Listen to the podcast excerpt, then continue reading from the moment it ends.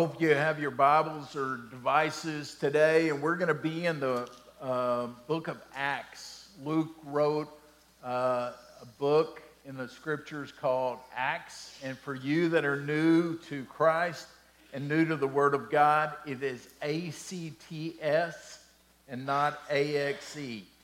Uh, the book of Acts, and we're going to be in chapter 1. So I want you to find it and let's let's read God's word. Acts chapter 1, and I'm going to begin in verse 6 and read through verse 14, and then we're going to uh, unpack what God has for us.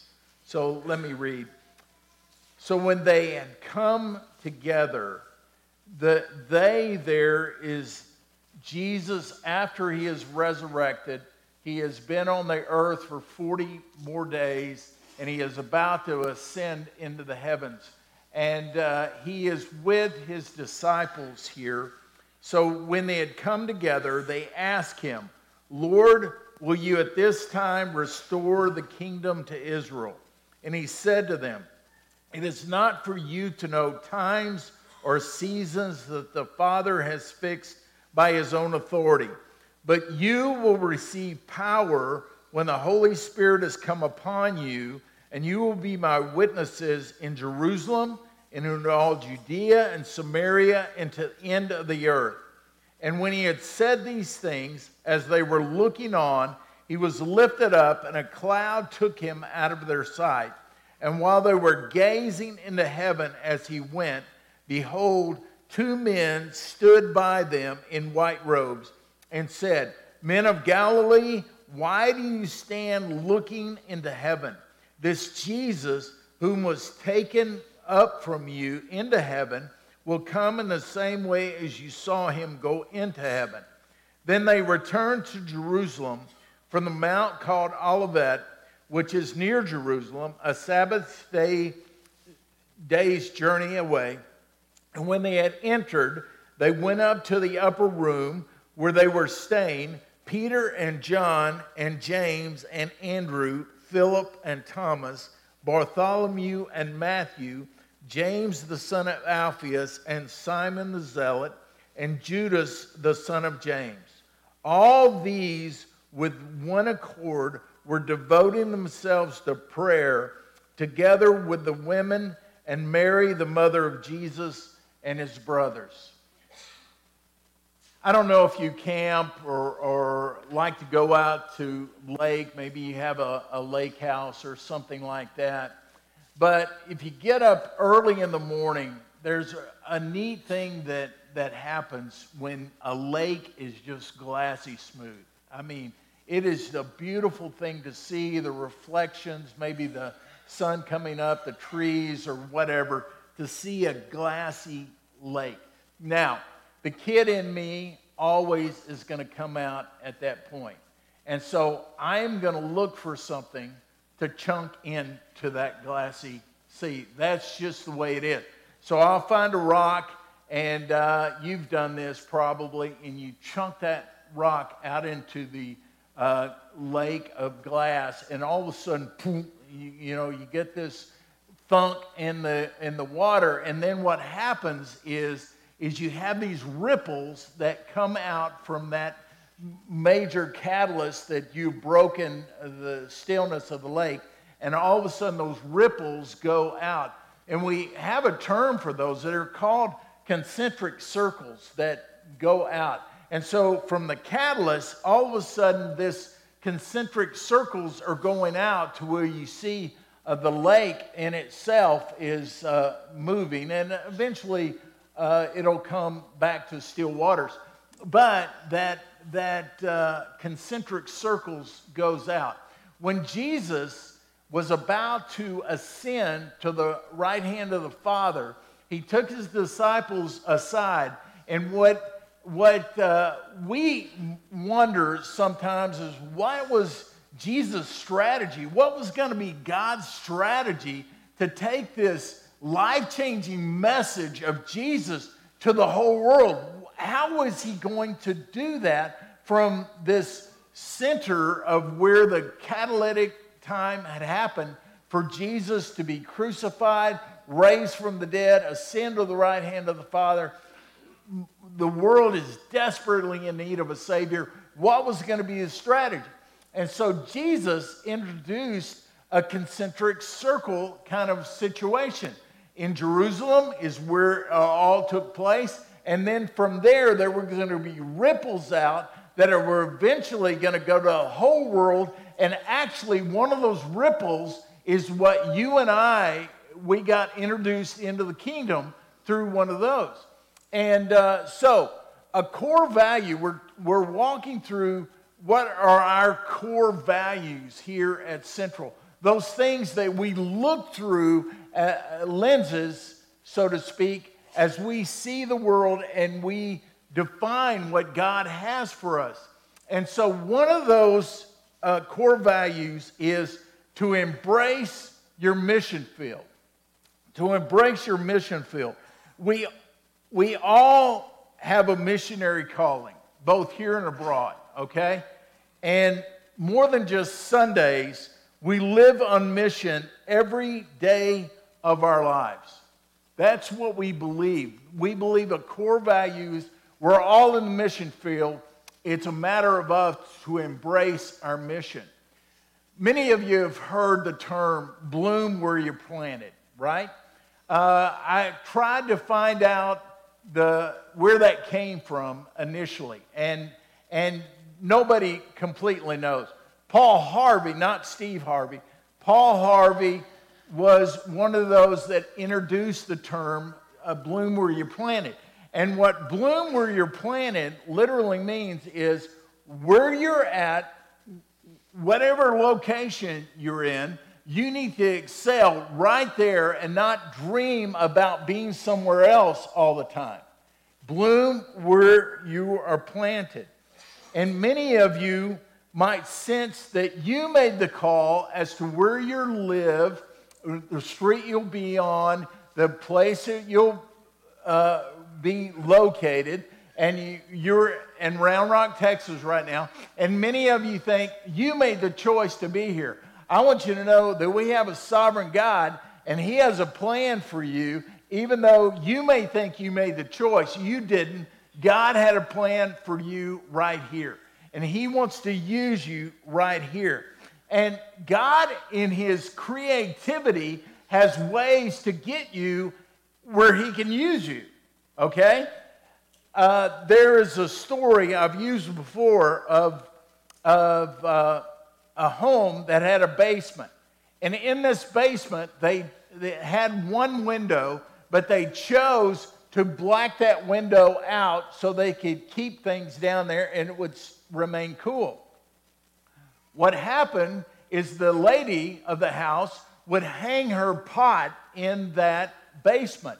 And they, lo and behold, one day, when they cut on the lights in there, they noticed there was a plant growing over in the corner of the basement. And they're thinking, how in the world can a plant grow here? It's pitch black.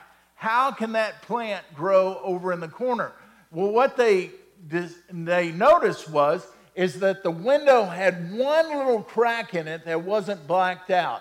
And the light would come through, it would hit the pot, and it would reflect off the pot into that corner. Thus, the plant was able to grow, getting that little bit of light off that pot into the corner. Now, what's the deal? You and I are pots. We're not the light, we are just pots that reflect the light. And God will do in His creativity only what He can do to get you in position to reflect that light into dark corners. And that's what He wants to use you for. Uh, to, and I, you just look at the person next to you and say, You're a pot. You're a good looking pot, but you're a pot. Uh, most of us are crackpots in, in, in, in here. We're jars of clay, but we are pots that reflect in the dark corners. And you may be the only believer that can get into that corner. And I want to look at this passage a little bit, especially verse 8, because we get so much from verse 8. And he says this You will receive power. It's a very personal thing uh, to all disciples. You will receive power. Now, many people say that the Greek word for power here, uh, the Greek word is dunamis, and we get dynamite from that. And so it's a dynamite power. That's really not necessarily true what it's saying. Dynamite come, came into existence much after uh, the scriptures were written. But it's a dunamis, it's an enablement, an empowerment. Where there's vision, he gives provision. He gives you everything you need by the power of the Holy Spirit to be used by him.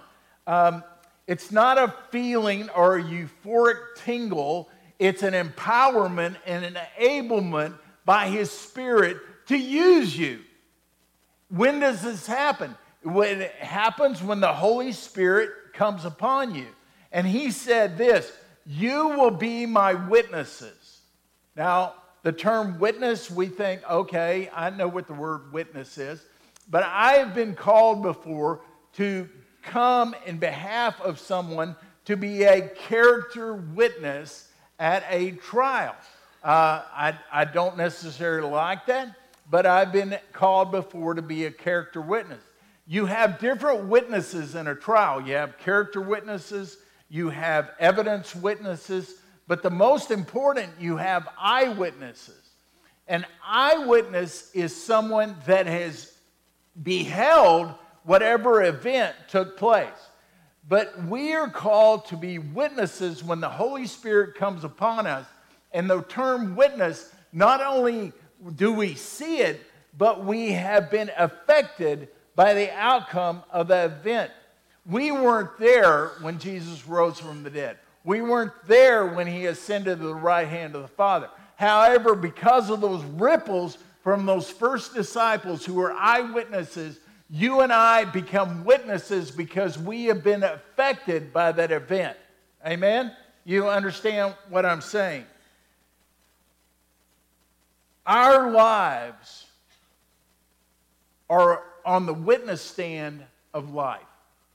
We, when others look at us, they ought to see a reflection of Jesus Christ. It's been said before and you've heard this statement, and it, it always convicts me that many people would come to Christ if it wasn't for Christians. And we have to become witnesses that give a clear reflection of what we believe. And you shall be witnesses when the Holy Spirit has come upon you and we are called to bring this incredible life change of Jesus to others.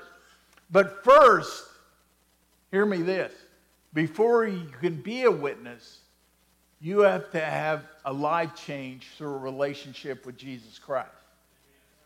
I know that many of you are good church people, but yet have you come to that point of realizing that Jesus Christ came for you because we're broken. We are broken pots. And we needed a Savior desperately. And God sent Jesus. So before you can be a witness, you've got to be a part of His family. And this empowering and enabling comes from the Spirit of God. Now, I want to walk through these concentric circles that Jesus laid out just a moment. Notice what he did. He says, You become my witnesses in Jerusalem. That's exactly where they are. In Judea, Judea would be the surrounding country. Samaria, Samaria would just be north. Uh, the Samaritans were, they were called half breeds so often because they were a mixture of Jews and other cultures that come together. Samaritans, and then the uttermost parts, the end of the earth. So, in other words, if you do this geographically, we would say Round Rock, then we would say uh, Williamson County, Texas, the United States, the world. Okay? It's a concentric circle that starts right here and goes beyond the world. So let's look at that just a moment in, in what God has done. First of all, your Jerusalem. I believe your Jerusalem is your home. It, it's the place where you're located. It's your home. It's your family. It's the place that you are based out of right now. When we talk about being witnesses or evangelism, we always think about person X out there. The missionary is for person X. I, I want you to know the person X that doesn't know you, that's easier than your family who knows you, right? I mean, God, send me to person X. I don't want to be uh, the missionary in my home front. But we are called to be missionaries in our home because our families see the real you, all right? And so you need to be the real deal as you love on your family. So you start with your Jerusalem. Do your children know Christ? Do your spouse know Christ? Do, do your other family know Christ? Have they been introduced to the life changing power of Jesus Christ? And then he says, all Judea. I believe that your Judea is your neighborhood and community.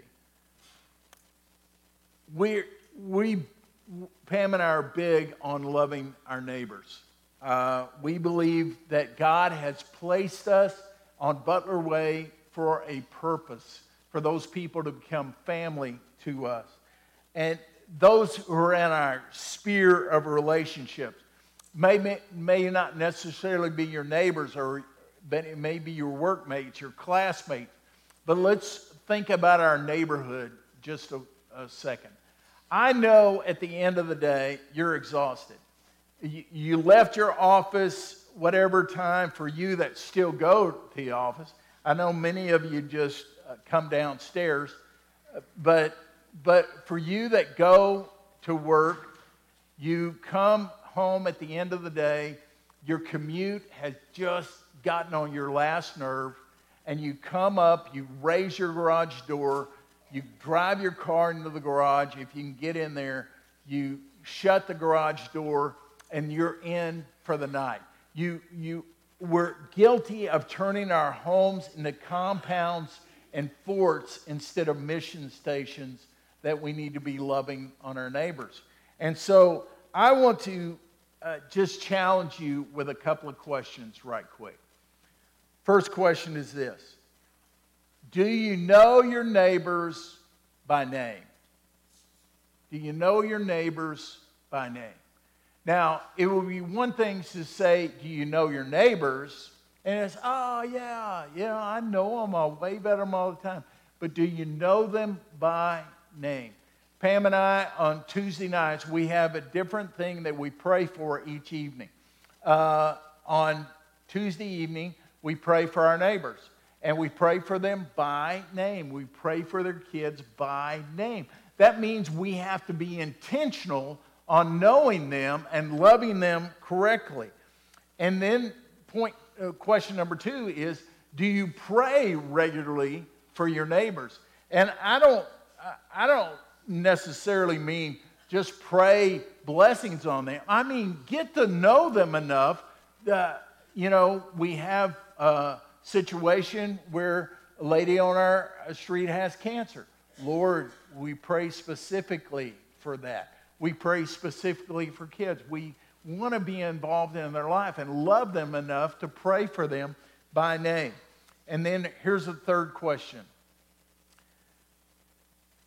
Have your neighbors ever been in your home? Or, part B is that, have you ever been in theirs?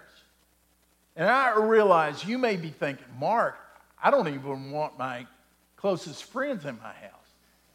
But there's something about your home front and your neighbors being in there. Now, Pam and I, uh, we've distributed keys among some of our neighbors. And you may be thinking, wow, that's not safe. it, it's a great thing if you lock yourself out to know your neighbors.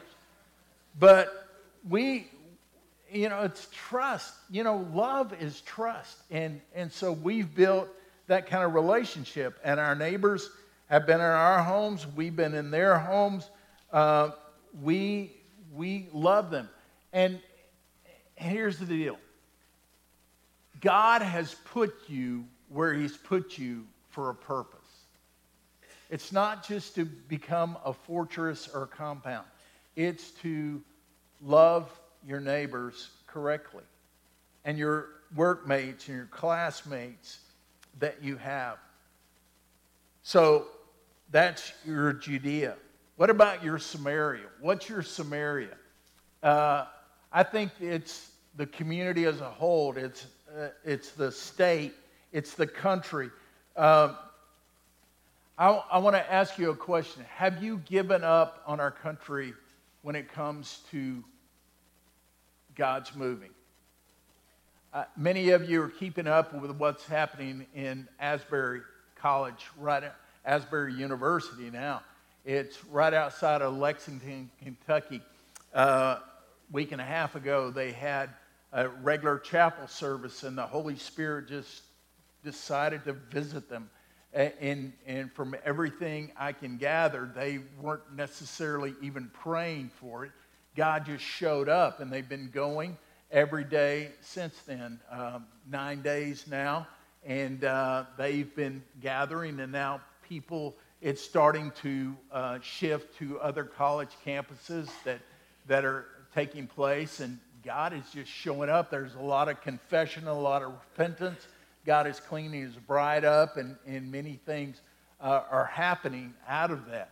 And, and the question is uh, does God want to do that here? Does God want to do that right here? The one thing I know is that the scriptures are very clear on hungering and thirsting after the presence of God. I wonder if we're not hungering and thirsting uh, I wonder if we become content. Uh, um, Leonard Ravenhill said, the great evangelist, he said, he said, America won't have revival because America is content to live without revival. And I wonder if that's not true. Have you given up on our Samaria, on our, uh, on our country, on our state? Have you given up? I hope not, because God has called us into Samaria. And then the ends of the earth. Uh, at Central, we believe that the gospel is for every man and people group. Uh, some of you have been called to the nations. Some of you have been called to certain ethnic groups. Um, I have a pastor friend who is who just went back to Africa. He is more in, at home in Africa than he is here in the United States. And I have another friend here today, Jeff Whiston. Hey, Jeff, stand up right quick. This is, uh, this is my dear friend, Jeff Whiston. Uh, Jeff and his wife, Coco, he has his daughter, Gracie, with him today. Jeff and Coco are, uh, and we support them as a congregation. They are in Barcelona, Spain. And uh, of course, Jeff and Coco are fluent in Spanish and everything, so God is using them there. But sometimes God calls you to a particular place at the ends of the earth. Some for short term, some for long term, and or some as a career even. But God will call you from your comfortable state sometimes to the ends of the earth. And I, I tell people who have never traveled internationally, I encourage them to go ahead and get a passport. And you're saying, why? I, I don't have it on my day timer. Well, God may need you. And so go ahead and put yourself in position by getting a, a, a passport. Okay? So we have our Jerusalem, Judea, Samaria, the ends of the world. Now, I want to share with you, I'm going to get very practical and then I'm going to lay out some strategy to help you live a life on mission. Here's some thoughts on Jesus' strategy. They're just five things. They won't be on the, uh, on the screen yet, but let me just share them with you. At salvation and your personal encounter with Jesus, he calls all of us to the mission field. They're, missionaries aren't just people that go overseas or go do things. We're all called to the mission field. It's just we have different fields. And sometimes our sphere of influence uh, intersects with other people, but at salvation, you're called to the mission field. Number two, you're not just called, but you're empowered and you're enabled to do whatever you do. God not only gives you vision, He gives you provision that is needed. And He is with you on your mission field. Here's a third thought your mission field is where you are. The, I know some of you are thinking, oh man, I'd love to go to Barcelona, Spain. Um, if God can use you in Round Rock, He may call you to Spain, but He wants to use you here first. And so your mission field is right where you are, and you are called to live life on mission. Here's a fourth thought. Sometimes your mission fields overlap with other people, and that's fantastic. We're not the only Christians on Butler Way. And, and you're not the only Christians in your classroom. You're not the only Christians in your workspace. Sometimes they overlap, and, and you're able to team up with other people. And then here's a fifth thought. Sometimes God, God calls you to a specific mission field, and you will have to leave your current state of comfort to go where He's called you to go. Bill Hybels used to call it a holy discontent. Why is it that certain believers have holy discontent in certain areas and others do not? Here's a case in point. Why is it that some are called to work in our student ministry and other people are thinking, man, I can't believe they're working with students. I could not do that. Or why is it that somebody is loving on our kids in kids' church right now and others think, wow, I couldn't do that. They have no desire to do that. Or why is it that certain people, when it comes to pregnancy centers or the homeless or single adults or older people, why is it that certain people have a holy discontent that they're willing to give their lives in that area and others are thinking, that's not an itch for me to scratch? It's because the Holy Spirit of God is creative in, in getting us cracked pots into dark areas all over the world. And so you got to be willing to go. So sometimes God will call you to specific mission fields. Now, here's a very practical. I'm going to give you three things right quick to help you to live life on mission. Number one is this keep your spiritual walk fresh. Keep your spiritual walk fresh. Daily spend time with the Lord. Yield your life to the power of the Holy Spirit on a daily basis. Get so close to the Lord that you learn to hear his voice and how he communes with you. Live the kind of life God can use right now and be faithful where you're at. But keep your walk, your spiritual walk, fresh. There was a man who visited a castle in England, and he was going to meet another guy there, and the guy was running a little late, so he said, "What?" So he was instructed, "Why don't you go out into the gardens, and especially the rose garden, and go out there and check it out?" So he went on the grounds, and he was walking through. He comes to the rose garden He's walking through the rose garden. He's smelling the, the roses and everything. And he comes back inside, and, and it's time for him to meet with the guy. And he comes in, and the guy says, Ah, you've been in the rose garden, haven't you? And he said, Yeah, how did you know? And he said, anybody that walks through the rose garden comes in smelling like the roses. And the point is this when you spend daily time with the Lord Jesus Christ, you start to, to smell and, and give that fragrance out to other people, and they know you've been with the Father. And they, listen, I know when I've not been with the Father, too. I stink, but I don't smell like roses. And so God wants you to spend quality time with Him on a daily basis so that you give out a fresh fragrance of the Lord Jesus Christ. Keep your spiritual walk fresh. Number two is this open your eyes. Open your eyes. It's so hard to see when our eyes are on me. It, you got to pray, God, open my eyes. There's something called visual lethargy.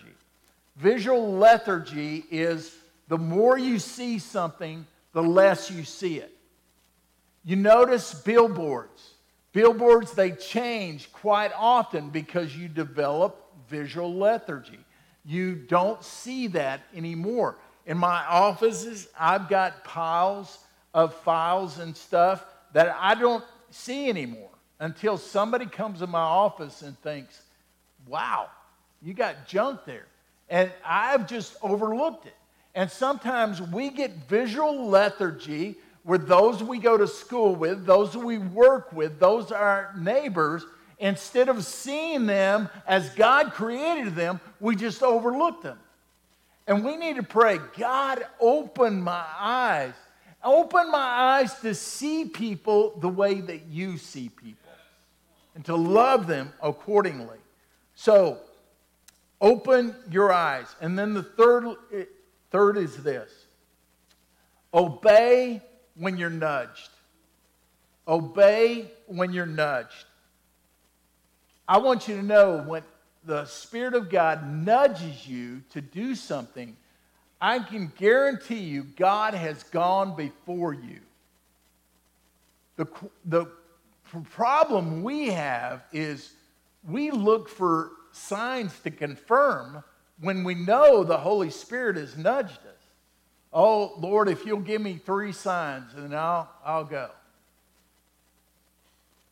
I, I, I thought about the guy that was, uh, uh, he, he was on a diet and he w- went by the donut store and he said, God, if you want me to go in for a donut, you're going to have to open up a place right in front of the store. And he was telling another guy the story, and he's because the guy came in with a box of donuts, and he said, "Man, that was incredible." He said, "Yeah, I had to drive around for an hour for there to be an open spot." The reason I, I share that is that that uh, we need to obey automatically when we're nudged there's a book I was introduced to um, that I've actually taught through with some of our men, but it's called the 10 second rule.